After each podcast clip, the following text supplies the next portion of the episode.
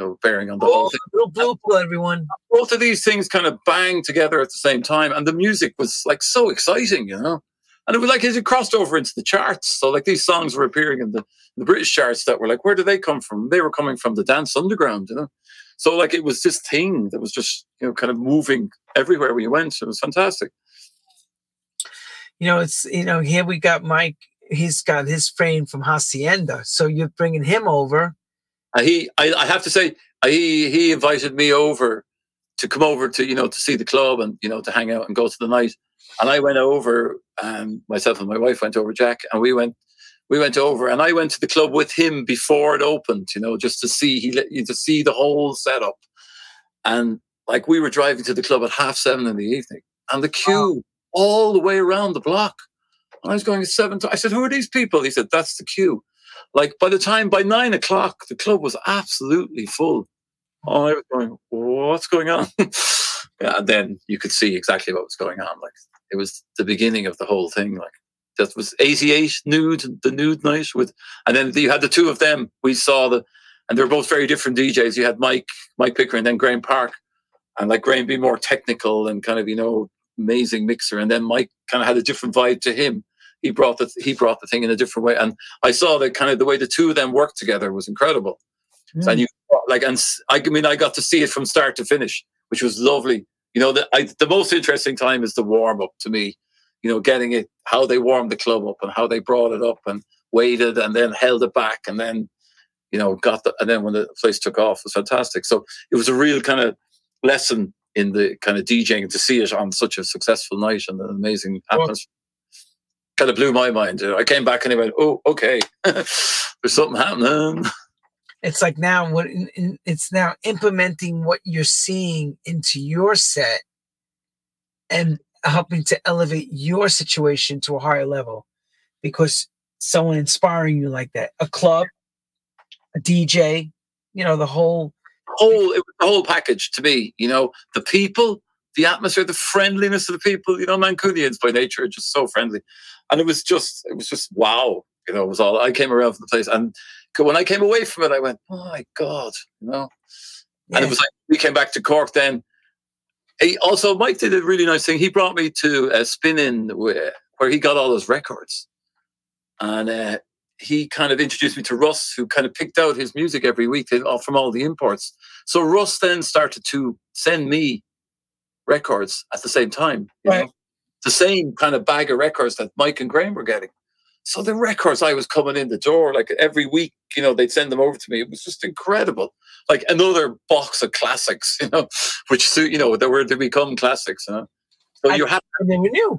we were right. Like we knew that then when we were playing the music, we had a really, really strong, kind of uh, really good guy sending us great records. Because really hard back then to find the records. You know, you had to read the reviews or you had to go to a record store, and there was no record store in, in Cork at the time.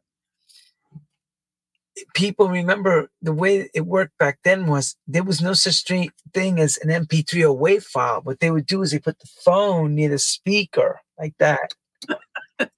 phone near the speaker to listen, and you were like, "Yeah, I'll take that. Yeah, I'll take that. That's hot."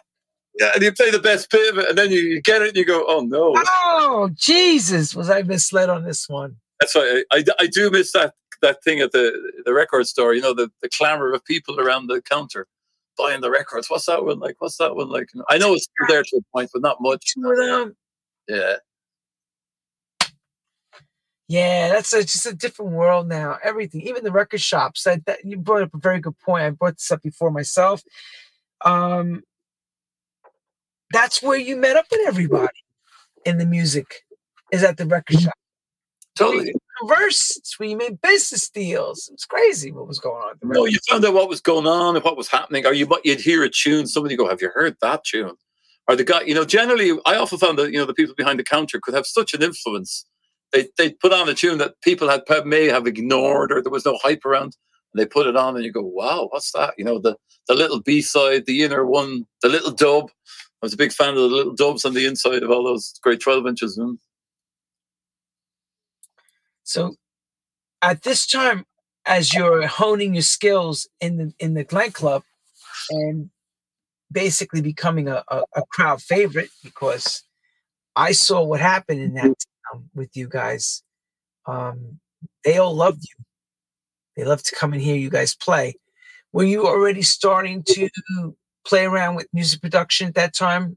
As uh, yeah, I think obviously as a DJ, you have a lot of time on your hands, you know. So we just started. We uh, we had a tiny little setup. We had a we had an Atari.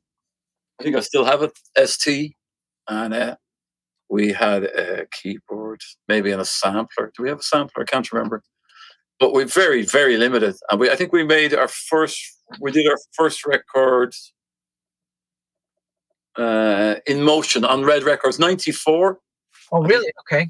We did one. We were called Fishco Tech then because it was kind of techie. It was kind of, uh, and it was on Red Records. They were a label out of Dublin. Uh, Tim Hannigan and Mark Kavanagh, uh, good, good, good guys, and they put it. Out. It did okay, I think, uh, at the time. And then we kind of didn't do much then for a while. You know, I think 90, 97 maybe we put out our own for our own record for the first time on our own label. Why wouldn't you have pressured to push that envelope to keep releasing constantly? I don't know. I don't know. I, I, we, I, we were very, I suppose, very, con- we are concentrated on the, we were doing the club and it was week in, week out, and it was kind of doing really nicely. And we were kind of working away in the music. And I think maybe we hadn't found the kind of our sound or any, I you know, we were playing around with ideas and you know we were it, it was very um, early days in our musical development like so it took us a while to get going but then bit by bit i think as well we at that time we didn't have that much equipment so eventually i think we invested we went out and we bought a desk and you know compressors and proper monitoring and you know set up a, a, a proper studio you know, in terms of like, you know, you could make good records from it. I still have the desk; it's still here. Which desk is that you owned? The Allen Heath uh, GS uh, 3000 with uh, valve channels and everything. It's a beautiful desk. See, this is what I try to tell people when you're today's game, because most people working inside the box in the computer, you don't have to have all that stuff to make a record. But back then, you had to make a commitment, a financial commitment. Yeah. To be able to buy this equipment because, and then make it make money for you. Yeah. Yeah. We had to take a loan out to buy the stuff. I remember. And I remember the company we the company we bought the stuff from in the UK was called Big Boys Toys. And I said, Oh God. when I saw the invoices coming in, I was like, Big Boys Toys. There's nothing boyish about this, my friend. but it you know, having you know, having better equipment and you know, compressors and so it definitely helped us develop our sound then. Uh, you know, and then I think it wasn't until about 2000 that we we signed a load of stuff to I Records in uh, New Jersey. So that got us going. I don't. I, I know the label. I, I never dealt with him. Uh, yeah, we never got a statement. you probably own all the stuff right now. Yeah, we got it back to you. Yeah, we we got an advance, but I don't think we ever got a statement. that was a lot of people did. They got the advance, but never got the back end of the royalties. Yeah, so yeah. God. there was no deal when it came to kind of digital. Anyway, there you go. No. Best of house music. that's the how. That's the dark. The first thing. They, it, it, it, they were very popular in Europe, you know, so they were always on the wall in all the shops. So, like, he did quite a few um, uh, twelve inches. So, and they they were mixed. You know, there was a couple of house tracks on, and then there was more down tempo stuff as well. So, it kind of opened up uh, uh, kind of the world to us then. So when on this timeline of this golden era of the 90s, because that's what you know we're, we're at right now. You're playing your Thursdays, you're eventually moving to Saturdays. Saturdays by then, yeah. It was Saturdays kind of from the ninth, I think 90s, 91 maybe. Mm. That Saturday night became huge then. What, what was the driving force for you to book the DJs, the internationals and stuff? Um, there was between myself, there was the manager Sean, myself, and and Shane. We would have kind of we realized that you know we we wanted to do a bigger event every now and again. You know, do a weekender thing where there was you know you know a load of because there was so many rooms in that place. There was like one, two, there was like five or six venues. You know, you, you so you could put on different styles of music in different places. So eventually, we decided to do one or two of those, and we did. We brought over kind of. I think did we bring? Can't re- see. I can't remember the, the the timeline with the DJs, but it was just if we liked their music, you know, and we thought it would suit the kind of our sound, we brought them over. Or we were playing a lot of their records a lot of the time, you know. That would have been a kind of reasoning for to to book somebody. And we felt that it would enhance the the the, the resident night, you know, because we might have had a DJ at most eight every uh, a guest DJ maybe every 10 weeks or something you know when we got when we started doing it and then we had those bigger weekenders where we had a load of different styles. and we would have then brought in there would have been techno and a drum and bass and all sorts of different things then. So, on that note, um, in the in in the early part of Sir Henry's, who would you say was some of the Americans that were around you guys? uh I suppose well Kerri uh, we had Jerome Sydenham. He was Jerome and Kerri. They did a big night, and they had Arnold Jarvis. Hey, you got him there. And Arnold Jarvis was there as well on that night. That's my my mate uh, Graham Finn playing the guitar with Kerri. I think this is the after party after a pub. We all came back again. Um, uh, and that that night, those kind of nights were absolutely epic. Everybody absolutely adored Kerri. He just, you know, he's Kerry. You know what he's like. He was the first time we we had Kerri. He asked, "Could we have? Could he have a keyboard for the DJ box?" And but that's when the key- DJ box was up high. We "Oh, okay, so we got him a piano, and next minute he was mixing records and, and playing the piano. This was like, I can't remember the date, but um, that was kind of a, he was that was a huge one for us. As uh, DJ Deep, huge. People loved him. Uh, well, Let's see. We got Shane and Deep together. That's a good one. Look, which one is Shane which one is Deep? You're right. Can you tell us which one is which? Yes, Cyril's at the front, Shane's at the back. he played an amazing set. You know when a DJ just just plays a set and he was just from start to finish, like it was just perfect. You know. Right. And that was, uh, you know, so we we brought the DJs in to enhance the night. They, oh, this is a, that's a fantastic photograph. That's Glenn, Glenn Underground, Boo Williams, Nelson Rosado from King Street, Justin Robertson, and myself.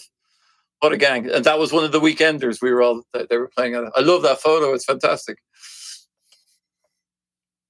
That was a good night, as you could It's imagine. historical. This that, The after party was legendary. Glenn and Boo played in this kind of bar underneath underneath the club till like six or seven in the morning, and it was fucking amazing. Uh, they were really, really good. see, everybody, that's history. Look at this. We got Rasoul, Oh, ah, yeah, what a guy! I love him. San Francisco's Rasoul. ah, yeah, what a brilliant DJ too. You know, he And of course, DJ for and the proud. early days Henry's. Now that would have been kind of on the Thursdays. You see quite a, an interesting mix of people. Mhm. Pushing along. When does this official time for you and Shane to sit down and go, let's start making, you know, we've already worked a long time club wise. We need to get serious and, and Like double down. Yeah, the, the, the thing is, we we probably never said that. Actually, you know, we never said let's get serious. But I think Let's not get serious. Let's joke around and just do it for a we never would have probably we never would have said that. But I think around around 2000, after the kind of i records, and then we had stuff stuff out on Gourmet, and that into 2000 and that. Um, that's what we were kind of doing it. We were in the studio every week then. You know, we were making rec- music all the time. Maybe three days a week, four days a week in the studio. Uh, the studio was over in Shane's house at that time, and uh, we just we worked away hard at it then. And I think we knew that you know to to get to be get any good at this, you got to work at it. You know, you got to put the hours in in the studio. You can't just kind of go in for a couple of hours and make a make a track. You know, so that's when we really kind of we, we got stuck in from about. Hold on, I'll have a look here. Have it here. Yeah, from about 2000 onwards. Yeah, yeah I can see it on the rec in our releases. There's stuff coming out all the time. During that period, right? Yeah, up till yeah, right up to the cure and the cause. Like, you know. So explain in the pecking order of the studio work, who does what? Um, Shane would have been more, always on the computer more. Uh, I I would have been I would have been more on the mixing desk and effects, and I probably we both play stuff, but we you know we both I'd be playing stuff in, but he would have been more he would be more focused on the kind of the the actual sequencer and all that kind of stuff. I'd be more throwing ideas, and I do a lot of. I would sit between the speakers a lot and do a lot of the actual physical mixing. You know, I was really into that, and particularly when we use complete, you know, mainly out outboards kind of effects and things. I, you know, sending all the stuff there for so sitting in between the two speakers and get the sound. You know, that kind of way. I think we probably always did it. We were mixing as we were going along. You know, yeah, the right. Programming and mixing. I'd Program- be working on a bit of the arrangement, and I'd be working on the desk, kind of getting getting the kind of sound right in some some way or other, you know, and or sending stuff around and fecking around with the effects and compressors and that, you know. So that would that very much the pecking order would have been there. But we both we both write the things together as such, you know. Here's the thing. Um, I was thinking about, especially for my own workflow. Um, did you have anyone to look back at while you're making these records? Like, you know, you went to some other sessions of people to sponge expungiate, or were you just learning right there how to We put this together? Lenny, there was nobody, you know, nobody in our environments near us that we could, you know, That's I want you to be clear on that. I want you to tell people that and you guys did on your own. You know, Did on it- your own it was not like it wasn't like you know when you're in the states or in London, you could kind of you could sneak into a session or something and see what they were up to. But no, we just did it completely our own way. And the, I like the only reference points in you know in Ireland would have been kind of rock music or indie music. So that had nothing really to do with what we were doing. So we just had to just learn. We learned completely on our own. So, so U2 wouldn't have been your muse then. No, I still like U2, but um, no, um, no, not at all. They would have been. We would have been, you know, thinking about the kind of, you know, Masters at Work or you know, those kind of people. That's Think- fine. If only we could make a record like that, you know, or you know, the day, you know, all I was listening to, you know, all the kind of uh, the Dave Morales and uh, Frankie Knuckles, some of those remixes. I've listened to some of them recently, the Janet Jackson remixes, or some of the stuff they did, and it still sounds incredible today. So we were kind of always our reference point would have been high up, you know, you know, or the Kerri sound, or Todd sound, or or Glenn. I love Glenn Underground sound, the Boo Williams, that kind of sound, the rough sound as well is great. So I that that was where our ref. There they are again. Here we are again, Glenn and Boo. Those are, are a lot of our references point came from the states, you know, and you know obviously the UK as well and that, but may a lot of it would would have come from there really. Wow. Okay. Let's talk about how this. records like them by the way, just trying to emulate maybe even the sound Well, of that's what. I was gonna say. Were you guys playing the music and listening to it in the studio and then ripping the records apart? Like, hey, we want to No, trying to get the maybe the feel of something, you know, or you know, just to, just to, and then I think because we were left on our own, we ended up with our own thing, you know, because there was nobody else there. It was just us. You know? the way, even the way scenes develop now, they don't get a chance to develop. You know, back then you could have a like we could have our own kind of house sounds that nobody else had. You know, right and, and happen? nurture it and nurture it because you're doing it to your crowd. You're y- you're experimenting, Yeah. right? so you develop. You know, so you're you're maybe the sound comes from the club as well. You know, from the deep stuff and the thing. You get this whole thing going on. and you kind of it, it affect you know you start making music kind of around that thing and it's it, it seeps into you in some way or other you know And that's why that's why nightclubs are created for us to use ex, like an experiment tank yeah records and then oh boy i can't wait to play this for example like on your thursday night at the Yeah. club see what the response is going to be right? Totally totally. And you know it would be great if you played something that you know hadn't come out or something and people had no idea you know and then you go ooh they like that you know and you go oh i didn't expect they, they'd like that one or they, i didn't expect the reaction to it. So it was a fantastic way to test out you know through a proper pa oh my god the kick drum was way too loud you know or whatever you know or woo too much bass man you know? So the mix doesn't sound right. Yeah it's take it off take it off. shit get rid of it. Get it off. Now. Or or holy shit we got a hit on our hands. Which sometimes happens too. You don't know. You're like you know i've learned that. You make a record. Sometimes you're not sure of it. Then you expose it to the crowd. And then bam, bam, you said, wow, this thing's going to be even bigger than we thought, right? It's just, you just, or you're mixing a record, happens, and you're like Moses. You put your hands up and you part the Dead Sea. It's happened to all the best. yeah. Now, in the sense, because you say to me, no one's around you in Ireland where you guys are. Who's the keyboard player? Who's playing the keys? Because I see keyboards around you. Who's playing these? Well, the keyboard. Well, both of us would play the keyboards, and on maybe one or two tracks, a guy called. Uh, there was another guy. Oh, oh, I can't think of his second name. He used to play the keys as well sometimes, but mainly us. See, And nobody knows that. Nobody knows- little guitar and things, and you know, and we occasionally we had we had a on we had a bass player who worked on. Uh, Kurt worked on a few tracks with us, but most of the, the playing would have been us. huh? We Or got some- Andrew Carroll. There might have been samples. You know, I want to tell you something. Um, Andrew Andrew Carroll, a friend of ours, Oh yeah, yeah. he uh, said to me, "You make sure you ask them about how they got that fish go deep in this eh, from tech to this to the fish store." So we'll get to that in a minute. So I want to give him some credit because he's he's writing in. Um, Oh. Irish people are all here and they're all giving it up, saying, "You know, well done, mate." So, of course, with all you know, what's the first breakout record that gets you notoriety before the you know the one that everybody really got to know you what's the one that you say wow you know across the ocean they're ringing now Well, the the the, the first one was the uh, "Let's Go Back" with Rebecca Marr, uh, the girl from Cork here as well, let me let me give it her and it's on um it's on Chez Music. It was on Neil Aline's uh, label, and "Let's Go Back" was it it did really well, and a lot of people paid attention uh, to that record. No, that's Tracy. i'm sorry I know I have pictures of Rebecca. And so that was on Chez Music, and that was in 2000, I think. I'm not sure.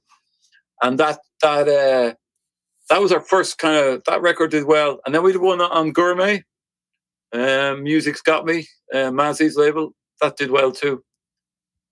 Uh, yeah, they were the first. That was the first record I think that kind of sold quite a lot. Uh, Chez were very good, you know. They, he he was good on the promotions, and I think had he had um, the big, the huge track, what was it called? Uh, I can't remember. let's not forget he played for paris is burning that party Neil Aline Yeah. and he was he was he had his hands in a lot of stuff going on at that time so he had all the right people around him to break a record Remember the huge? It's yours. The it's yours um, with um, e-man and Jon Cutler yeah, John and Jon Cutler gave it to Neil because and he didn't put out on his own label. Isn't that crazy? John gave it to Neil Aline. I remember that. John didn't even put out his own label. He get, he sells it to, to Neil Aline. It happens. not thinking of not thinking too much about it, like and then woo. I love it. Next thing you know, it's yours is like the biggest, hottest club track in club in the club world. Big time. But see now, guys, you have to understand something. From I'm gonna the audience now. You know, when you made records, you made a commitment to see it through because you had a high expense on this records that you're working on. You know, um, if you were running your own record label, you had to pay to do all the pressing and all that. You know, you or if you had a pressing distribution deal, you knew that money was coming out of your front end Yeah, yeah.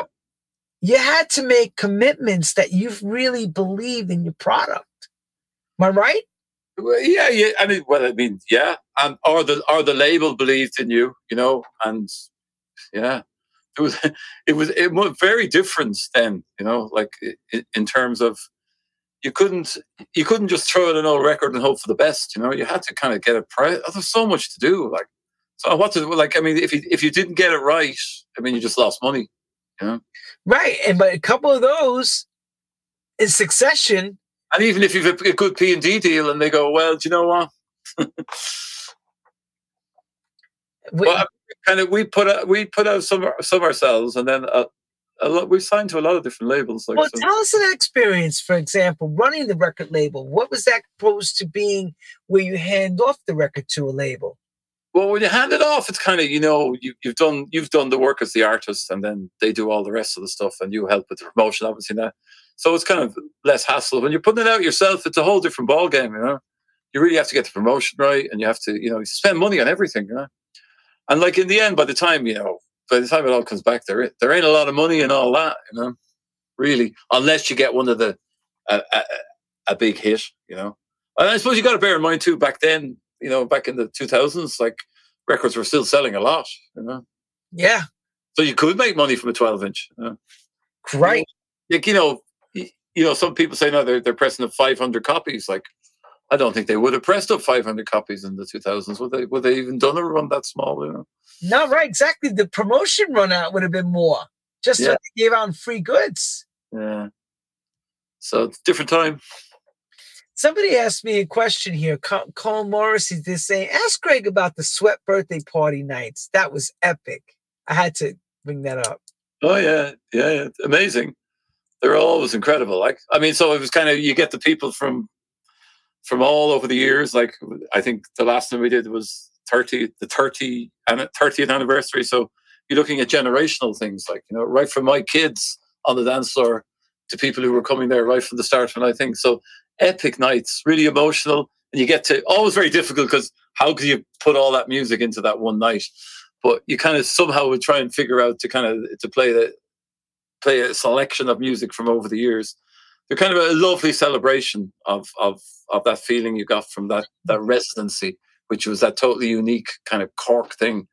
And then people from all over the country and people from outside the country would come and travel to see Epic. You know, they're they're they're kind of in kind of in my brain forever. Some of the some great nights. Jesus. Yeah, I mean, you, you- hard to explain it. Like, and the place is full early. Like, you play for six or seven hours. You know, everybody wants to hear their favorite tune, which you inevitably are not going to play, but you'll try your best. You know? Lovely. It's just not enough hours in the day to play all the tunes that we've Oh, had to no. do. A lovely affirmation of of of the whole thing, of that lovely co- communal feeling you get from from being in a club. You know, it's lovely. So now we we're into the 2000s. Thank you for that. And and we're into the 2000s, and of course, you, you're signing records all around the world. Like you said, you work with Chez and all these other labels.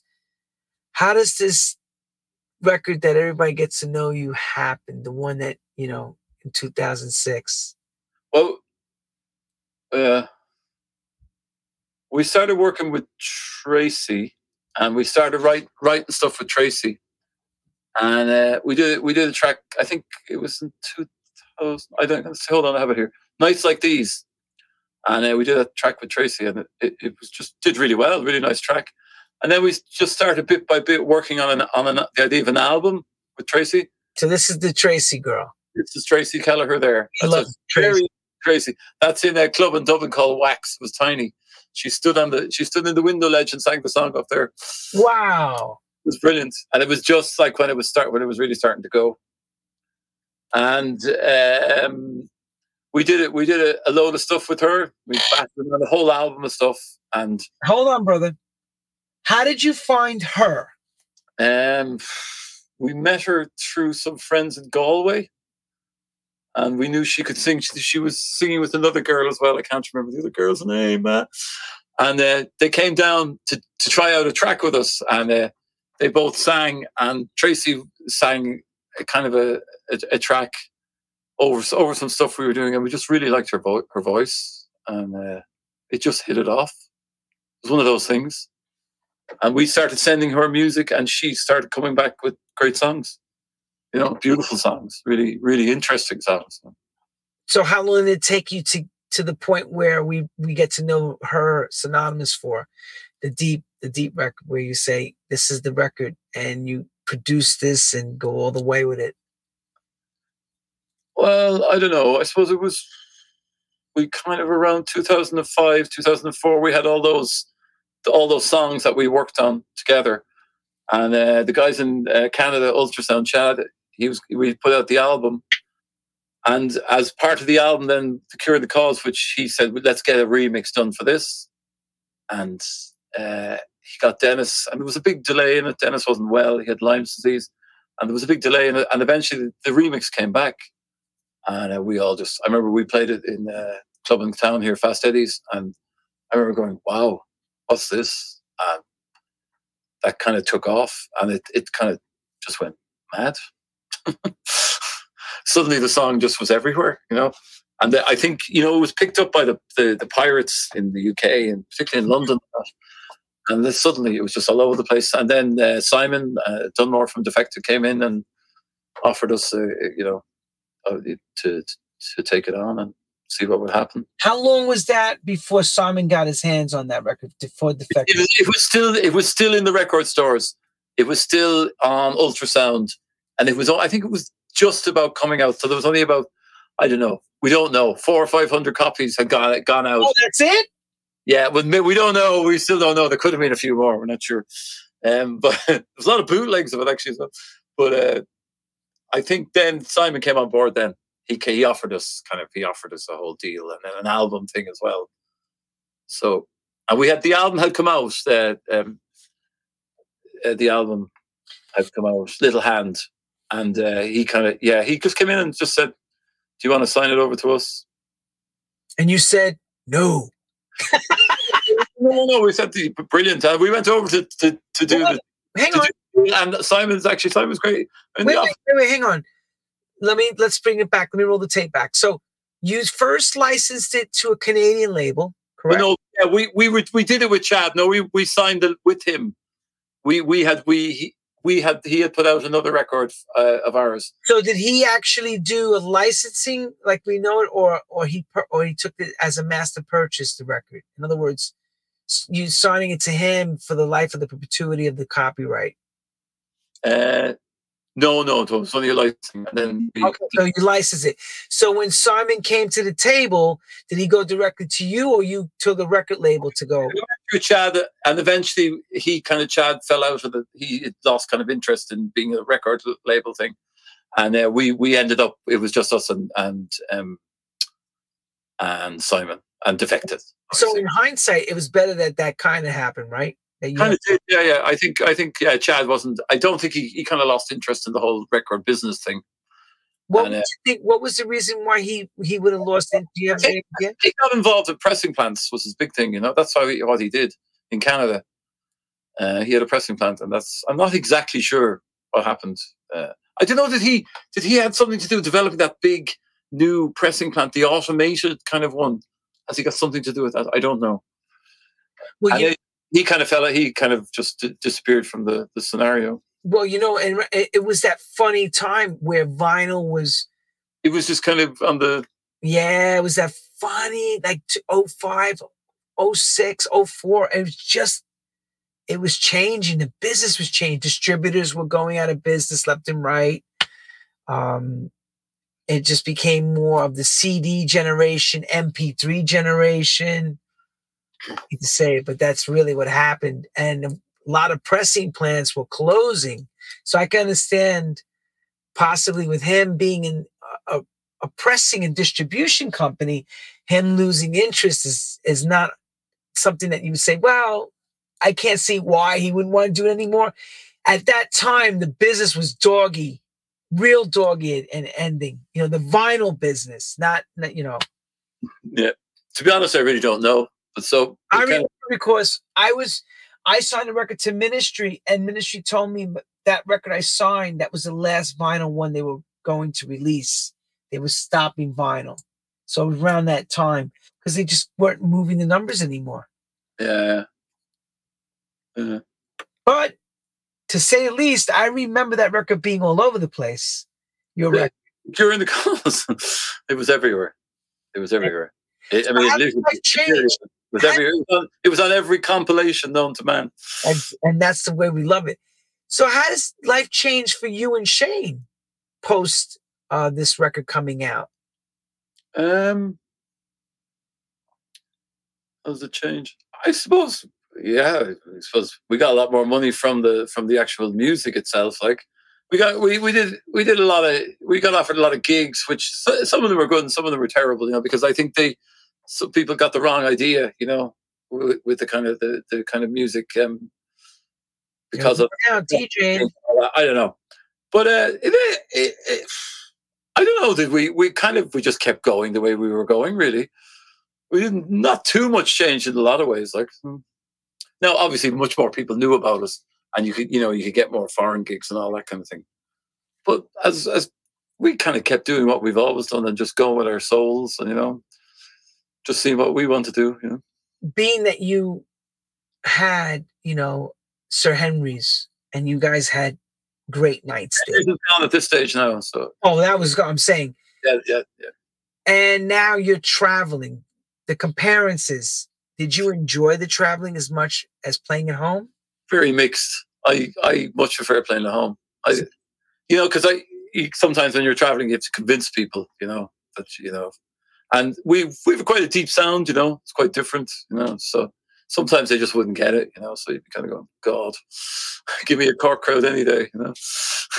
Can you can you tell the, the people how this this is the, the funny thing about the name Fish Go Deep actually was invented? Well, we had a there's a the English market in um, Cork City here, and there's uh, part of it's a fish market, and we had a record store there, little tiny little record store where we sold uh, all the imports every week, and it was called Fish Records because the fish market was right beside us. So we um, we kind of decided when we released music we were going to go like Fish Go Tech, Fish Go Jazz, Fish Go Funky, or Fish Go whatever, like and then eventually we ended up with Fish Go Deep, which kind of stuck. Now we had one one. Our first record was called Fish Go Tech, and uh, that that came out as Fish Go Tech, and then we went Fish Go Deep. And it kind of suited because the sound was deep. We were playing, and the, the music we made was deep as well. And it's kind of you know you know the way the, the names of bands are kind of, silly, but it kind of it works. It worked. No, it worked. The, the, the silliness is what makes you remember it. It's like, wow. Uh, think it's scary too. on a mellow note, we're gonna put the tears now. How did you how did you how did you and Shane feel when Sir Henry's ended? Uh, I, uh, to be honest, I, it had kind of it had run its course. I think the people who owned the place weren't looking after it anymore, and it was kind of it was a shame for the city, like because you know it, it was a really good venue, but it had kind of it had seen better days in the end for me. I, I I was sad to see it go, but it was just hadn't been looked after, and you know it needed investment and it needed it needed a bit of love put into it. I think it, it always had the money was always being extracted from the from the business and it, it, it kind of it wasn't what it was, you know. And it, I mean, it was it was a real kind of a loss to the city, you know, and a loss to the whole thing. But I, in in a lot of ways, I was kind of it was over. You know, we were there 13 years, every Saturday night, man. You know, like You show one of us was always there. If one was on holidays, there, there's me. if one of us was on holidays, the other one was there. You know, so kind of uh, so. you know, I'm gonna tell you sometimes, sometimes Lenny, something sometimes things are over. You've done as much as you can do in the place, you know. And 13 years is a long time. Look how long ministry. Wait, hang on. Let's let's let's give some ages here. Look how long ministry of sound is still going. Yeah. You know what I'm saying? So you're right. There is points where you say it's time to throw that towel in. You know, it, it, it, it's just And, and, and try different things. And you know, if if the venue had been run appropriately and at, you know, but by the end it was quite a mess, you know. it's kind of no. It's over. It's not what's that building now? it's nothing. It's just derelict. There's, it's kind of one of those places in the center of the city that need, in, even the hotel part of it is still derelict. So it's it's up for it needs to be redeveloped badly. It's kind of really sad when you walk by it.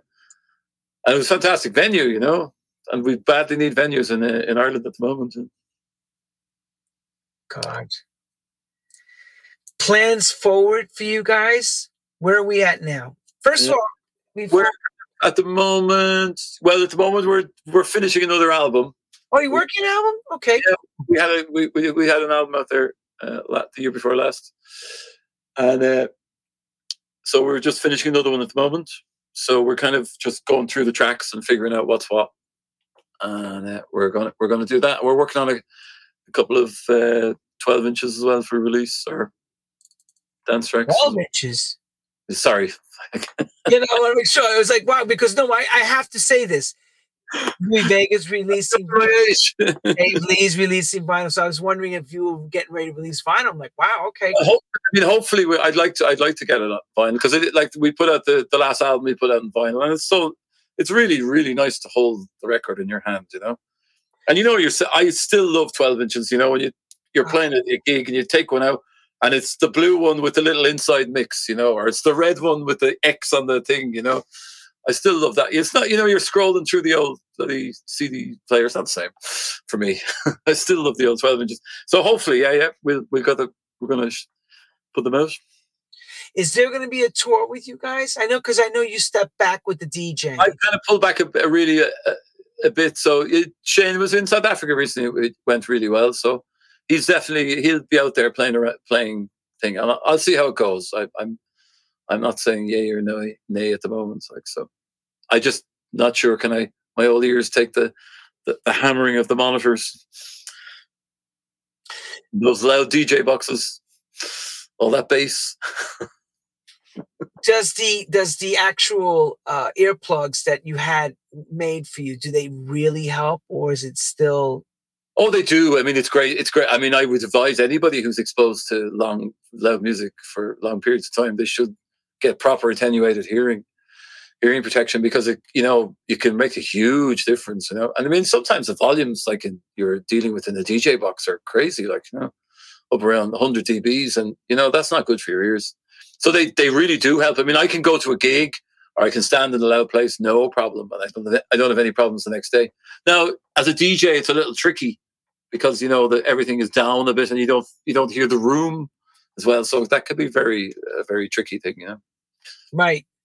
That's what I was gonna say because you you know every it's like having everything muffled a bit, and it's hard to tell if everything. Use a little bit of the top end, and you kind of go. It takes a bit of getting used to, you know. Mm. But if you're in loud situations, I mean, I'd highly recommend people to to wear them. You know. Would you rem- Would you recommend young producers to and you know with the inspiration of this music that we all love to to to go after it. Do you feel like there's a longevity in this? You know with with the music of soulful dance house music and stuff you would you recommend it? Would you go a different way if you were a younger guy? I, I, that's an interesting question. I, I think there's plenty there to be done you know and if, if people feel they really want to make it and it's coming from somewhere go for it you know but like if if you're just making it to, you know, to become something or you know, you're not making for it. there has to be a reason, it has to come out for some reason. So I, I really I really think you, you would have to feel it and really want to do it. Like I, I I'm not sure anymore how easy it is to make kind of a living per se out of it, you know, as a, as a just a producer. So tricky. It's tricky. I mean, it's tricky for anybody in the music business now. I think it's tricky for you know, it'd be whatever type of music you're in you know, it's becoming more and more difficult. And I mean, you know, to, to end up, you know, you can see with so many bands, they have to tour endlessly just to cover the, the costs. And I mean, streaming is kind of really, you know, it's killed killed a lot of artists. Really, it's true. It's true. It's a difficult time, you know. So I think you know if you are making music, you have to really question why you're doing it. You know? Yeah, why? Why am I getting up to make music for? You must really want to do it. You must have to. It must have to come out of you for some reason or other. You know. I think that's the only. Re- well, that's the only reason to make music anyway. I think. You know? Yeah, no, I know. But yeah, it has to be. It has to be a reason. no, I know, I know, and you know what? And that's why I asked that question because you know you come from when music meant something. It, ah, something. it still means it means still means loads to people, but as, a, as an actual like somebody getting into it now, it's God, it's really tricky to kind of find a way to to keep yourself going as an artist, you know. That's right. You can see it like for everybody, you know, no matter who, even the you know the biggest, the, you know, unless you're Taylor Swift. Do you believe the social media thing is worth all the energy and putting into it? I, I'm kind of skeptical about it, really. You know, I, I, I mean, it's great for advertising. You, you know, your gigs or you got your put your music out, but I don't know. It seems I, I just I don't like working for those guys. You know. do you feel like you're working for them, or do you feel like it's? No, kind of, I don't know. I don't know about the whole thing, really. I just never liked the idea when promoters looked at your social media and because you come from a different era, say before this whole thing came to social media, and they judged you on how many people following you as to how good you are. Yeah. Yeah. That seems to be what's happened. I I, I don't know because not many people follow me. you do. but yet right now we're following you. I know, I know, but it's like I don't know. I'm a little skeptical of the whole thing. I think we'll we look back in ten years' time, hopefully, and say, "God, what was that about?" Oh, unfortunately, I don't know if that's possible because it just seems like that smartphone is part of our life. It's an extension What's of our hand. There's something called it was it infinity scrolling, where people are just like, hmm. "Where's the bottom? Where's the fucking bottom of the whole thing?" it's rewiring people's brains. I'm convinced of it. You know, tensions oh. down. Well, you know what? We, we, it's it's I I constantly read things like this. We we're inundated with tons of information, but we've lost the wisdom. Yeah, and, it's really truth. There's too much information in any. If you think about it, you know, there's so much stuff. You know, you open up everything. Like go go on to the you know go on to Traxsource tomorrow. I said, God, where are I going to start? Like you know, half right two days later, you'll still be listening to all the records. You know, there's so much stuff. You know. So you don't believe in so you don't believe in the power of Spotify or any of that stuff, right? I don't know. I, I, I, I yeah. Well, I mean, we we've a lot of followers in Spotify, so and a lot of people listen to the music, so I believe in that. Good. So you understand that the streaming, because a lot of the old folks don't really understand the streaming game. They look at this one, you know, and I'm talking about in house music, for example. They look at Traxsource and Beatport and it stops there, right there for them. They don't look uh, at the other parts of it, you know. The streaming. I mean, if you, you know, I mean, I mean, the sales on the on the download sites are pretty poor these days. Like, yeah. doesn't take much to get to number one. Yeah, really, it doesn't take much at all. So you wonder where the hell everything, where is everybody getting the music? Because either they're listening to it on YouTube or they're streaming it like a radio all day. Yeah, I don't know. I I, I have one of those uh, Denon uh, uh, CD players, and it's it's linked to to Tidal, and I, you could DJ with it. You know, so you know you can you can actually you can download the tracks while you're playing, and you you wouldn't have to buy anything. wow. Yeah, no, I wouldn't fancy doing it in the club. Like, but yeah. Well, I asked that question to the reps, and the reps told me because the idea was the the, the player would download the music, but you'd have to set this all up before you go to the club. And what happens is you're doing like a rental, like we used to do with VCR tapes back in the day. Like you go rent the movie, bring it home. So you rent the music for a week or two, and when you go back on to recertify with the internet, it wipes it all out. It's crazy. It's like you don't really own. It's a new way of owning music. It's just like you're gonna borrow it. You're gonna just you're gonna borrow it, right, and then when you turn the thing back on to hit Wi-Fi again, Gonzo, it's all gone. It's crazy. Everything's crazy now. You know, we've all just have to learn to just accept what we're dealt with, work around everything that we're trying to, to, to work around, and don't forget where we've all come from. That's my motto. Okay. Fair That's enough. forget where we come from. Keep playing the guitar, keep playing your piano. Don't stop. I wish you all the best. You guys make great music. You got a lot of heart. Um, I wish you would open up Sir Henry's again so we can all come back and play because I love playing Oh, I'd love a club in Cork all the time. Yeah. Oh my God, people! I, I, I still say this to this day: the most heartfelt crowd I ever played for in my life. Huh, that's lovely. Beautiful people. All the DJs said that. that you had come. It was full of love, the room, and they just loved the music. You know, everybody who went there loved the music. That's why I said to when you say Pure, really pure when it's like that. You know, it's just you're focused. No matter who you are, doesn't matter where you come from, you're all there together to experience this lovely thing called music. it's fantastic. Do you believe in the disco movement? The new, oh, the disco again, coming back. Yeah. Yeah, I don't know. Yeah, it's. I mean, just it's great. Like you know, people love it, but I don't know. I'm a little skeptical, really. What do you mean skeptical? What happened? What? What? What? what the, the, again for the second time? you know, God. I don't know. It's, yeah, it's not for me. Put it that way. That's why. I, that's why I ask because it's not. It's not everybody's bag. Yeah, it's not. Yeah, and it's just kind of like rehashing a rehash of a rehash. Is it like I don't know. Maybe. On that note, children, you've heard it from one of the best in the game. Kiddies, did you get your pens, papers out? Learned a lot today from this man. He's constantly back in there. They're making albums.